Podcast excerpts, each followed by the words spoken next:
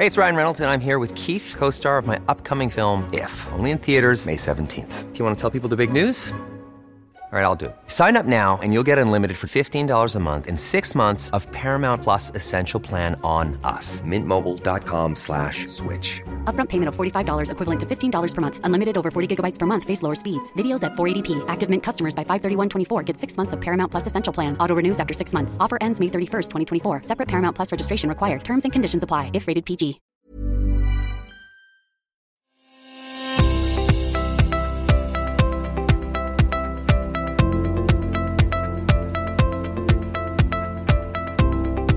Hello and welcome to Policy Forum Pod, the podcast for those who want to dig a little deeper into the policy challenges facing Australia and its region. I'm Martin Pearce. This podcast is brought to you by Policy Forum at Crawford School of Public Policy at the Australian National University. Crawford School is the region's leading graduate policy school. If you want to find out how to take your public policy career to the next level, come and join us for your postgraduate degree or short courses. You can learn more about what options are available and how to apply at crawford.anu.edu.au forward slash study. And I am delighted to welcome back into the studio. It's been an awful long time since we've had her in here. My co-host today, Sue Regan. Hello, Sue. Hello, Martin. It's great to have you here. Sue is a PhD scholar at Crawford School. And it's, as I said, it's been a while since we've had you in the studio. Just how much did you miss us? I missed you lots, Martin, and the, and the pod team. Um, yeah, I, I just felt like I needed to stop juggling so many balls so that I could finish my PhD.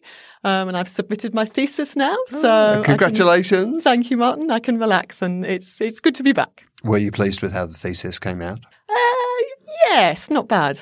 Um, I think it was it's a great achievement. I, you know, you could have I could have kept working on it, but I'm I was pretty pleased, happy enough uh, that I could submit. Well, it is a huge achievement to submit a thesis, so well done. Now, what's caught your eye in the world of policy over the last week? Well, um, a couple of things have caught my eye this week. Uh, the Prime Minister has announced a $3.8 billion uh, infrastructure stimulus. Um, you know, and this has followed calls from the Reserve Bank that uh, we need a fiscal sim- stimulus given how low interest rates are at the moment. Um, and I think it'll be interesting to see the details of what the stimulus is going to be in the coming weeks. So that's one really for us all to uh, keep our eyes on. Um, but the other policy issue that's caught my eye was the government's announcement on robo debt.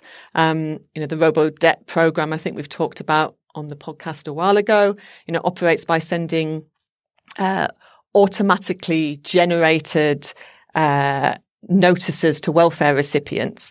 And, you know, and these state that recipients have to clarify their income or they have to repay a debt. It's caused a lot of stress for it a lot has, of people. You know, I think there's a there's a huge, huge amount of evidence now that it's caused uh, high levels of hardship and stress and trauma, even with people receiving these notices out of the blue. So in a way, this is a bit of a concession by the government that they've decided that they will no longer raise a debt where the only evidence they have is from the Australian Taxation Office, this uh, average incoming method of calculating debt. Um, and they've also said, you know, that they would review uh, all current debts that are outstanding. So this is this is good news. Uh, I think it will uh, help reduce further hardship. We don't yet know what the extent of the changes will be, um, but I thought it was also interesting because it tells us something about the perhaps the limits of automation. Uh, you know, in particular, uh, automation in systems which are about humans and their their very complex lives. Um, so that caught my eye. Um, what about you, Martin? What's caught your eye in the world of policy this week? Can I say I have barely noticed anything in the world of policy over the last week because I have been working on something. In fact, the whole Policy Forum team has been working on something quite special. It's a big week for us and for the podcast because yesterday uh, we celebrated five years of Policy Forum, the website. Uh, from humble beginnings, the site's gone on to publish nearly 2,000 pieces in that time from more than 1,400 contributors from all around the world. It's been an amazing journey, actually. And thanks to everyone who has been involved with that throughout that five years. And to celebrate our fifth anniversary, the Policy Forum team have been working really hard to bring an all new, more modern and user friendly design of the Policy Forum website, which went live yesterday. Uh, do check it out if you haven't seen it or you visited it for a while. I think it looks lovely. Um, and for Roberto, we also invited authors that have previously written for Policy Forum to contribute uh, new pieces for our uh, special in focus section, which we're calling Policy Futures. And in that section, we are shedding light on what lies ahead for some key areas of policy in the coming five years and what policymakers should be focusing on. So, listeners, don't forget to check it out after you're finished listening to this pod. That sounds great, Martin. Um, now, today on the podcast, we want to look at innovation and the wealth gap in Australia. Uh, amazing new technologies such as artificial intelligence and uh, genetical advances uh, have brought huge benefits to society.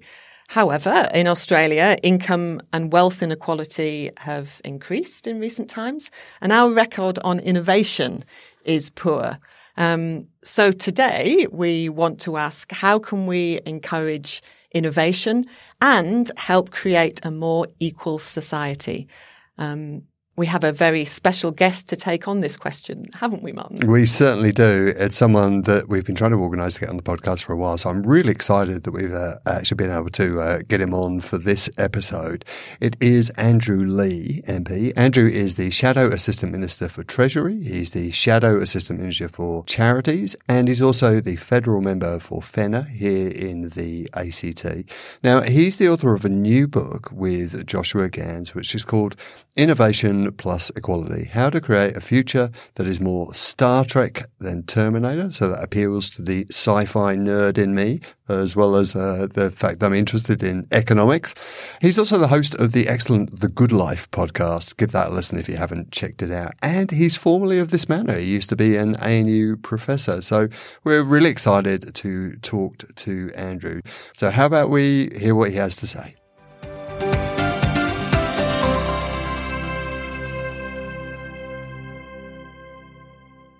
Welcome, Andrew. Great to have you on the podcast. Thanks, Martin. Thanks, Sue. Great to be with you.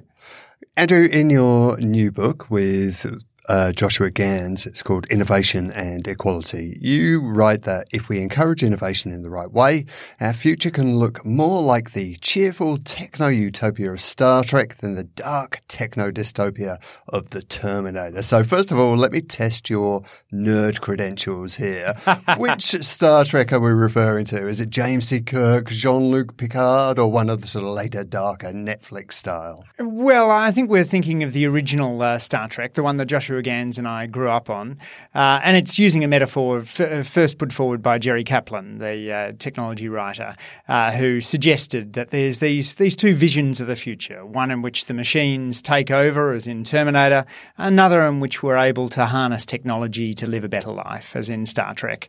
Uh, we think that uh, we ought to be optimistic about the future so long as we get the policy settings right. We can have more innovation and more equality. And to continue on a pop culture theme, just for one more question. I mean, there are plenty of concerns around our technological future, particularly around AI. Do you worry in any way that we might be currently on a path towards a sort of Terminator T1000 style future?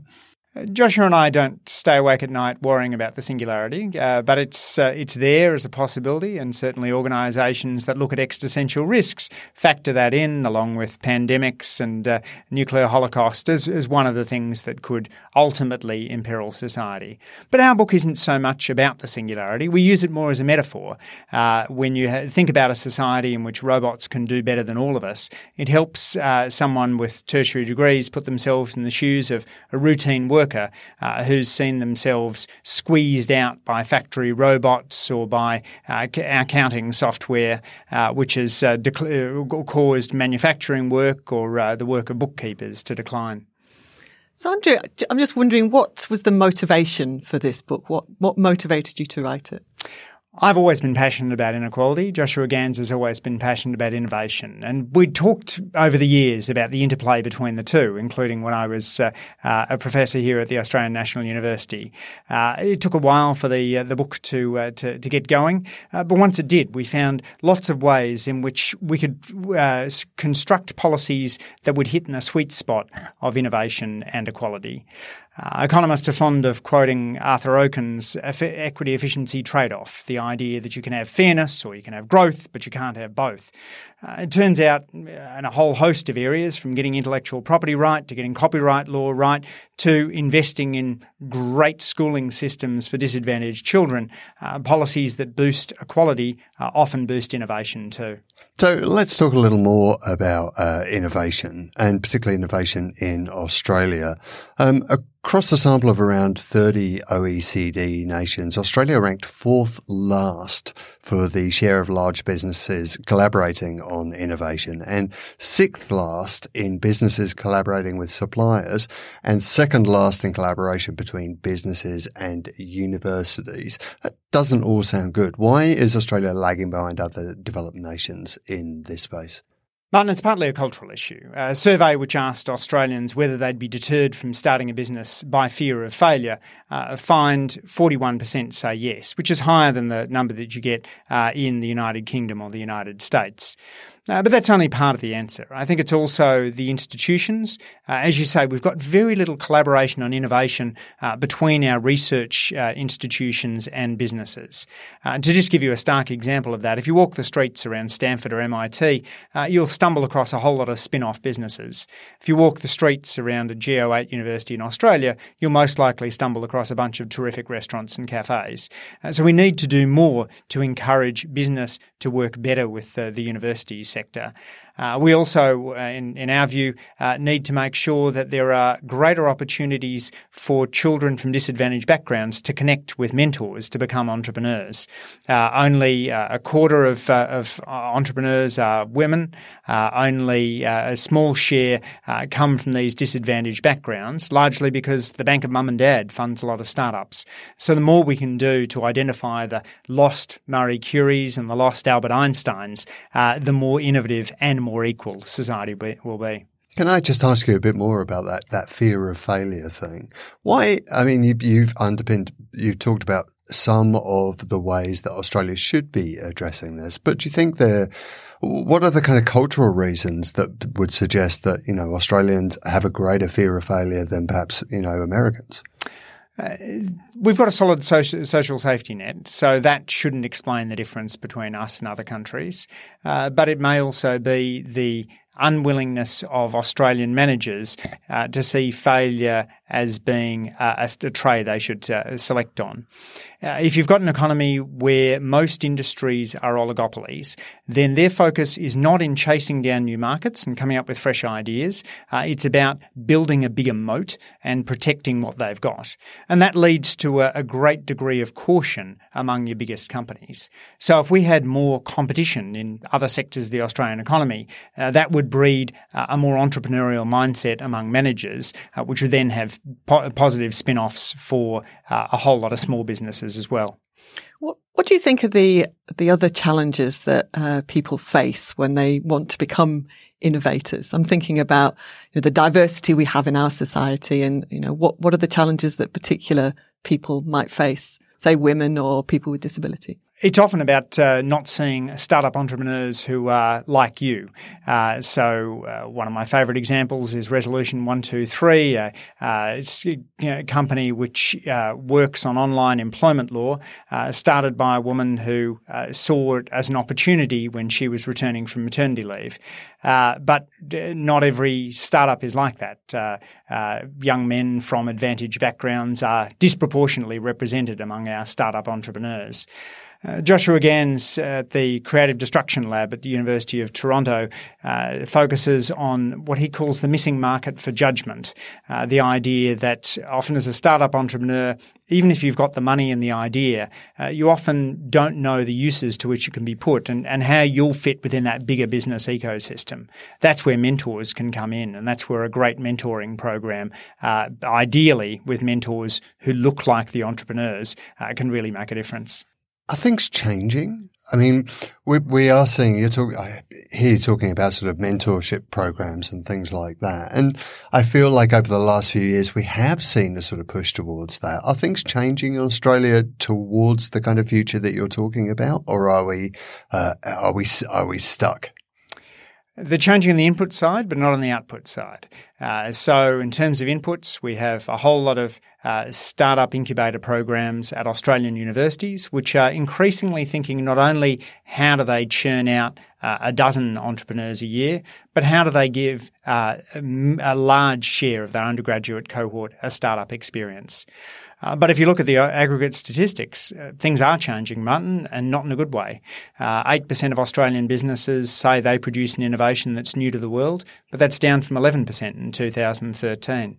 Uh, we've seen a fall in the uh, number of new businesses being created in Australia and a decline in the job switching rate, suggesting that the Australian economy is less dynamic today than it was in the past.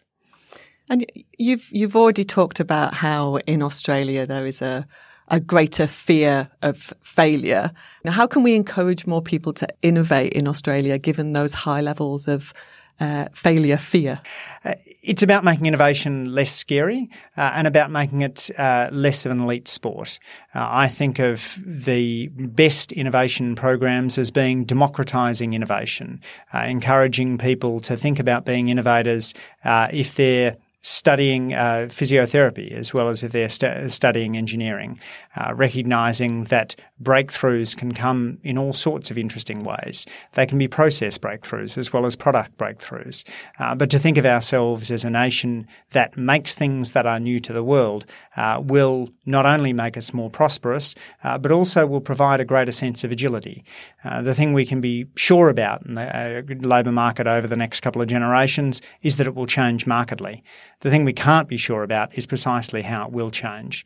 Joshua Gans and I are very sceptical of people who think they've got a perfect crystal ball, uh, that they can forecast precisely which jobs will grow and which will shrink. And we, we talk about some of the methodological problems in studies that claim to have done this. Uh, instead, we need to accept that uncertainty is just a, a fundamental fact. Mm. Given that, though, I mean, I, I think we can uh, agree that uncertainty is a, a fact that we have to deal with. It's um, we still would want more innovations to be successful. Um, how, how would we go about that?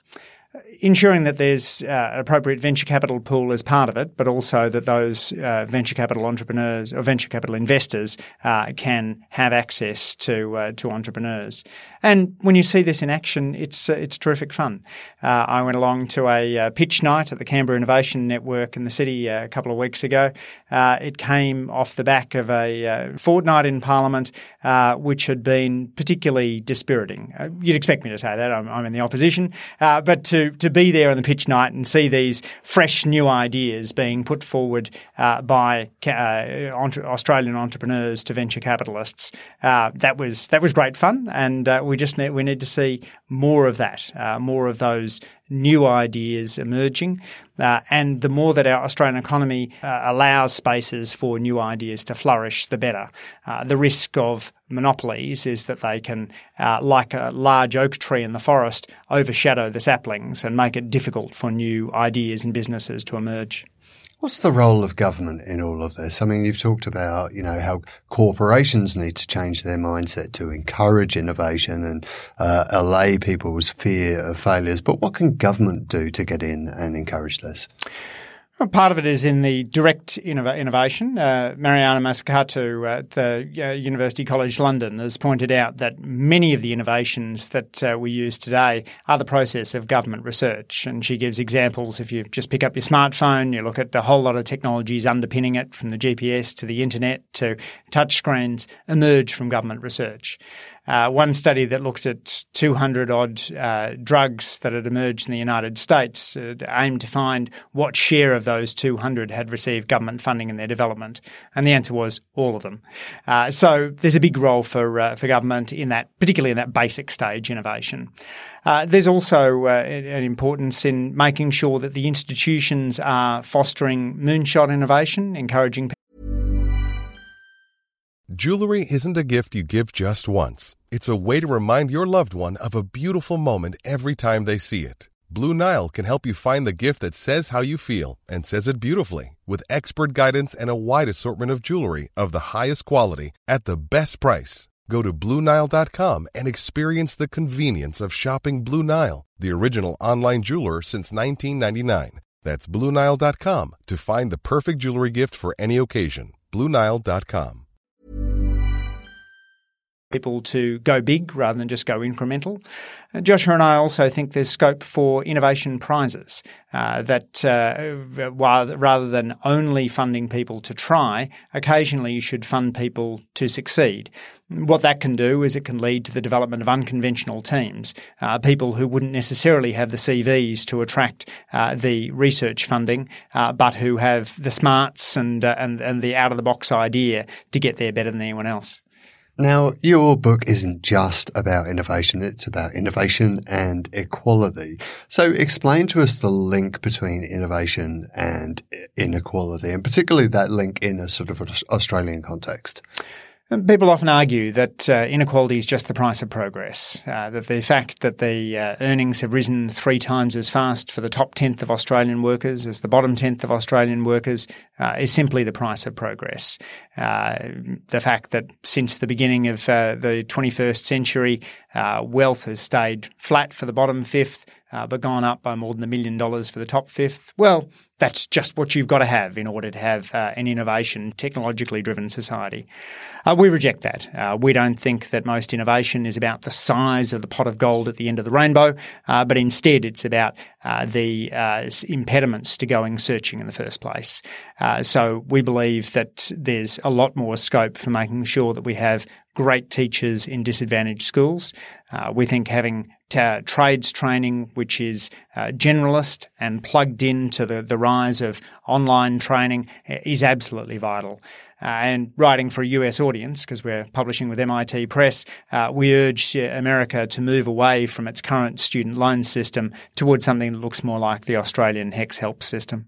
But in the in the Australian context, how can we become both more entrepreneurial and more equal at the same time? Uh, it's uh, it's partly about getting education right. It's partly about getting uh, the competitive ecosystem right. Uh, it's also also uh, in part about making sure that our intellectual property laws are fit for purpose. Uh, intellectual property provides a, a temporary monopoly, uh, which can make uh, uh, inequality worse.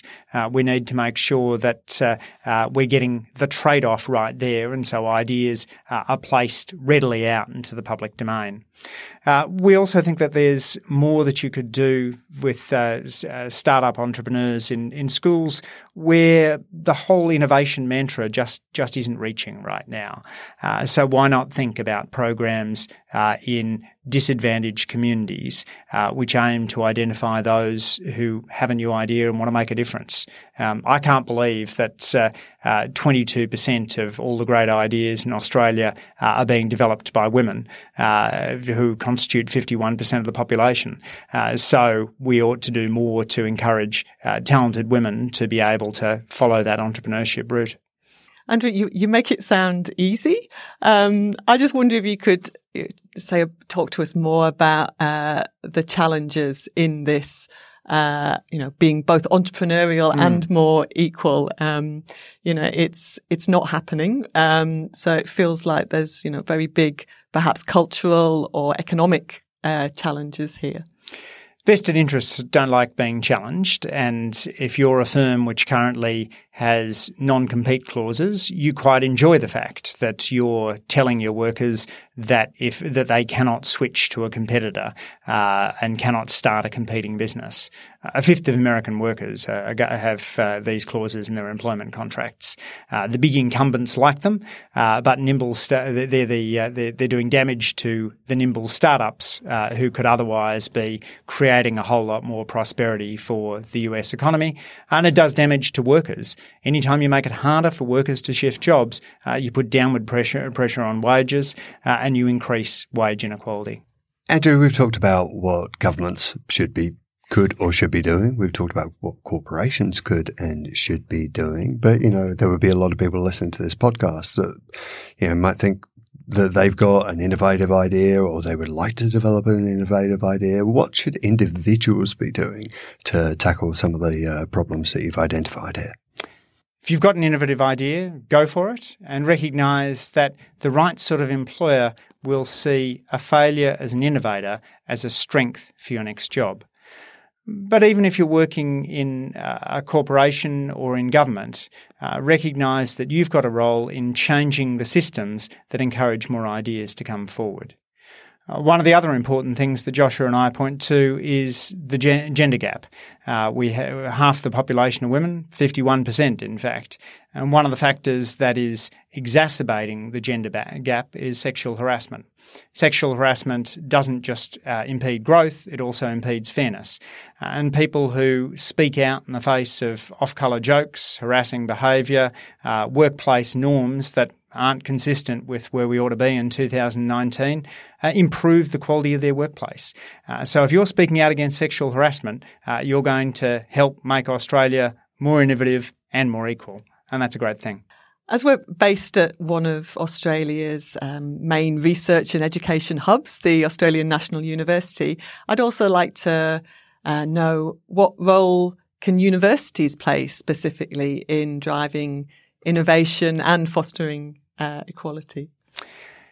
Universities shouldn't be too jealous in taking the intellectual property of their professors. Uh, some of the experiments that have been done have shown that uh, when universities take a, an excessively large share of the intellectual property, uh, you see less innovation as a result. Uh, universities also have a great role to play in matching uh, mentors with innovators. Uh, and there's a, a, whole host of these programs going on uh, around the country that uh, I know ANU is implementing, but also learning from. Uh, I love the fact that the University of Wollongong, for example, in its iAccelerate program, is taking advantage of the fact that it's in a city with a surplus of skilled manufacturing workers. and ANU being in a city where there's significant uh, government innovation and defence innovation uh, also has great potential for extending the engagement between ANU students who want to start something uh, and ex- establish businesses uh, who want to mentor a, uh, a bright student. So, just finally, talking about the sort of way forward here, Andrew, what is the one thing that the Australian government could do right now that would best encourage innovation that could help create a more equal society. Make teacher quality the central focus of education policy.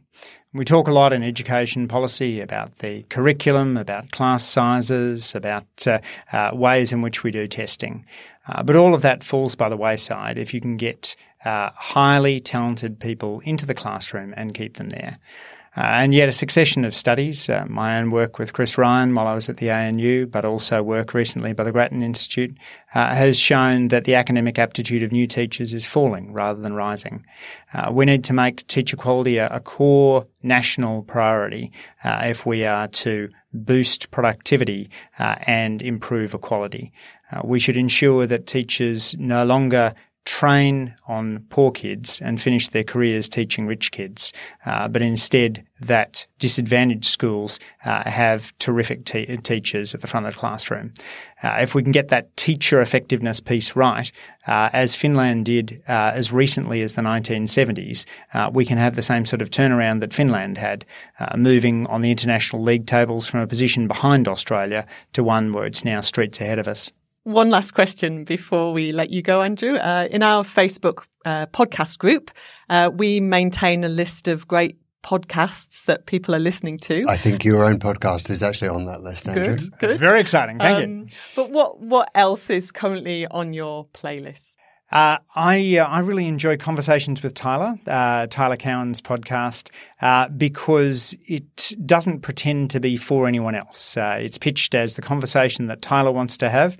Uh, it is ad hoc and jumpy. There's no pretense at segues from topic to topic, but that willingness to uh, read deeply on one person's work uh, and then dive into the uh, qu- open questions, the inconsistencies, uh, and how they relate to the world's big topics. Um, I, uh, I, I, I, relish that as I uh, as I run through the Canberra bush of a morning. Great. Well, we'll make sure that's on the list. It certainly gets added to the list. Yeah.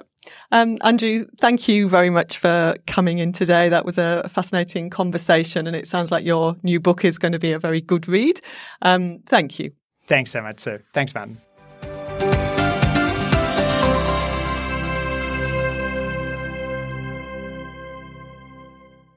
Welcome back, and thanks once again, Andrew, for that really interesting discussion.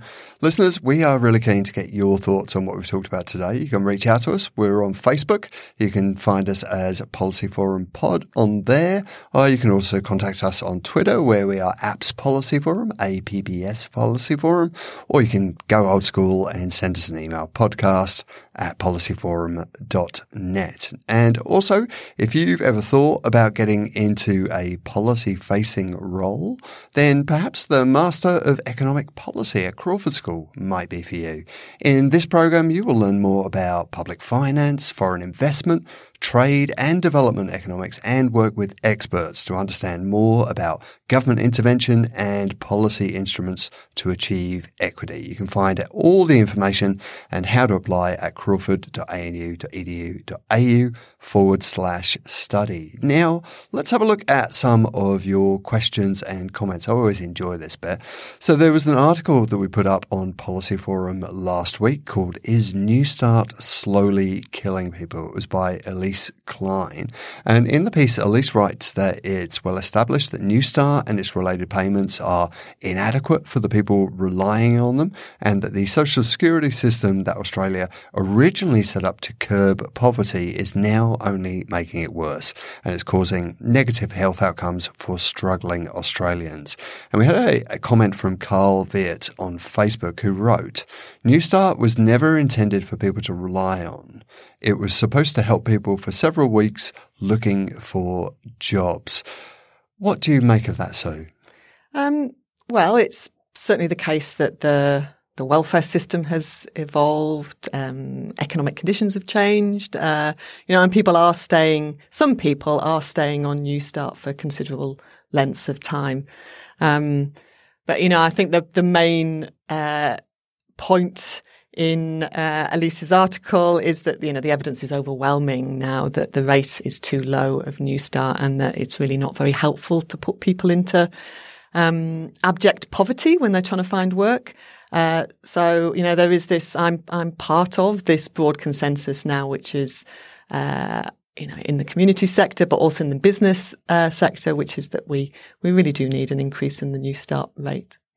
And yet we're not seeing much movement on that dial, are we? No, we're not. Um, I mean, it's, uh, I feel in a way that, uh, particularly the current government has backed itself into a political corner on this one. Um, and of course, you know, it costs money to increase the rate of Newstart and, uh, the continued, uh, desire for a, uh, a surplus means that you know new spending commitments are very difficult. So yes, it's still, despite that broad consensus, it still unfortunately feels like we may be some way off from getting an increase in the rate. So thanks for that comment, Carl. The next I want to have a look at is a comment on the podcast that we put out last week. And it was called Beyond Declaring a Climate Emergency. And it was Shane Rattenbury, Imran Ahmed and Liz Hanna. And in that podcast, our Great Green Debate team returned to discuss the remaining audience submitted questions of our recent live event. And the panel took a look at why it's high time to speak about climate change in the context of Australia's dramatic bushfires, how we can ensure a just energy transition, and what peaceful protests can really do to spur climate action. And we had a comment from Vanessa on our Facebook group, Policy Forum Pod. Once again, do jump in and join us there. And Vanessa wrote, Thank you for the timely podcast. You're welcome, Vanessa. Just picking up on the comments about politicians not accepting the science of climate change. Will removing political donations from those profiting off fossil fuels assist in changing the mindset of a number of politicians? I'm finding it very difficult to understand why there is such a blatant disregard for what the experts are saying. What do you think about that, Sue? So yes, there's there's no doubt that um, vested interests are influencing the climate change debate, um, and political donations are part of that murky world of exercising your vested interests. Um, you know, I, I think Vanessa's concern is also part of a a wider and perhaps more dangerous trend in disregarding expertise and uh, experts more generally. And it's something that many scholars and policy experts and others uh, uh, are fighting and trying to increase the voice of experts in policy reform. Of course, there was that famous quote from Michael Gove from a few years back where he was talking about how Britain had had enough of experts. Was that the beginning of where the kind of rot set in, or had it already started at that point? Yeah, I, I think it was already rotting at that stage. I think he, in a way, uh, just – you know, articulated a sense in the, you know, in the political classes in particular that uh, expertise hadn't been helpful at times. So it's a, you know, I think where we are today with a distrust of expertise in some areas has a has a, a long legacy, and you know, I think will take some time to address as well. Do you think that uh, disregard of expertise is uh, from politicians towards experts, or does it also come from society? I think it probably is both. I think there's such a um, you know a multitude of information and data out there now that it's very difficult for people uh, to know what is uh, good information, what is the truth, um, if that exists. So I think it is a, a, a wider societal concern. Uh, and very difficult to know, you know, which experts to believe because, of course, you know, there's a lot of contested issues out there, and uh, not all experts agree on what is the evidence. That's a great comment, Vanessa. Many thanks for that. Um, and we really appreciate everyone who has got in contact with us over the last week to leave us a comment or leave us a question. If you would like to do the same, the best way to do that is to reach out to us on Facebook, where we are Policy Forum Pod. Join the group there. Uh, or you can hit us up on Twitter where we're APPS Policy Forum or email us at podcast at policyforum.net. Now, staying on the topic of the Facebook group, I would like to say a big hello to a few of our new members of the group there. So, hello to Renee Manning, Craig Davis, Megan Fitzharris. That's Megan Fitzharris who was on Democracy Sausage on Monday. Did you listen to that, Sue? It was terrific interview. Yeah, it was great. Really interesting. Great stuff. And to Rayleigh O'Neill as well. Hello to all of you. It's great to have you on board. And special thanks to Craig, who gave us an idea for a future episode of Policy Forum Pod, which I want to run past you. So, Craig suggested he would like to find out more about lobbying in a real way, not just conspiracy stuff, but actually joining the dots about how policies are formed on both sides that don't seem to serve the public on either left or right. What do you think of that? Yeah, I think that's a, a great idea. I mean, in particular, his idea about looking at lobbying. I think it's one of those kind of dark arts that we, uh, you know, don't know enough about. So yeah, that's a, a, great idea. Yeah. So thanks for submitting that topic, Craig. We're actually keeping a list of all of the suggestions we get for potential future pods on a whiteboard in the office. So we'll be sure to add that. And if you listeners would also like to get your ideas up on the whiteboard, you might want to reach out to us on that Facebook podcast group. Type in Policy Forum Pod and you will find us there. That's Lidio, Branko, Julia, and me. We're all there. Uh, and you can also reach us on Twitter, of course, where we're APPS Policy Forum or email us podcast at policyforum.net. And if you liked today's episode, don't forget to subscribe to this podcast. We're on Apple Podcasts, Spotify, Stitcher, or wherever you get your podcasts from. Now, today's episode has been written by Yulia Ahrens. It's been edited by Branko Svetijevic, uh, with executive production by me, Martyn Pearce. We'll be back with another episode of Policy Forum Pod next week, but until then, from me, cheerio. And for me, Sue, cheerio too.